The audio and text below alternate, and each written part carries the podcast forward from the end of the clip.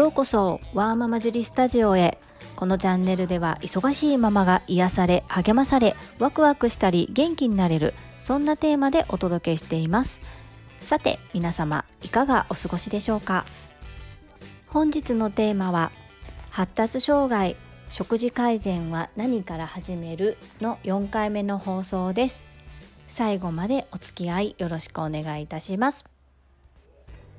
うちの次男小学校2年生の次男が発達障害グレーゾーンで食生活を見直しているというお話を数回に分けてさせていただいております。詳しくは過去の回から遡って聞いていただけると参考になるかと思うのですがまず毎朝食べていた朝食のパンを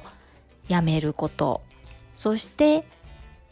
身近にある調味料を見直すことから始めました。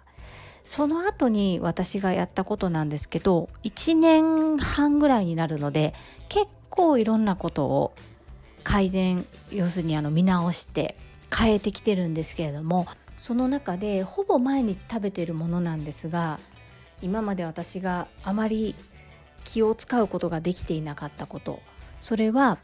私たち日本人の主食であるお米を見直したことです。どう見直したかというと何気なくあこれが安いなとか何気なくあ国産のお米だなという形で今まで購入していた何気なくをやめまして無農薬栽培のもの農薬が使われていないお米を買うようになりました。そしてせっかく無農薬のものですのでできるだけ玄米を食べるようにしています。ただやっぱりあの子供にとって玄米が食べにくかったりもするので五分好きにしたりとか玄米3割白米7割という形で玄米が混ざったご飯を食べさせるようにしています。とチャーハンにしたりだとか卵かけご飯にしたりする時は特に玄米でも味が混ざるので子供たちは何にも気にすることなく食べるんで私はもうガンガン玄米使うんですけれどもシンプルにご飯とお味噌汁っていう形で出す時にはちょっとやっぱり嫌がることもあるのでまあ炊き方を工夫したりだとかできるだけ玄米の香り独特の香りだったり食感が強く出ないように工夫はするんですけれども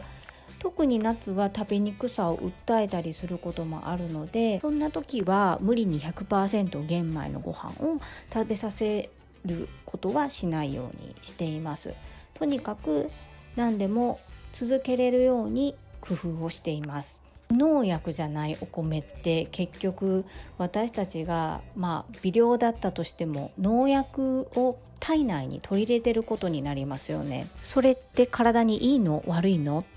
って考えるといいわけないんですよね。ただ日本の厚生労働省が認めている添加物いくつあるかご存知ですか？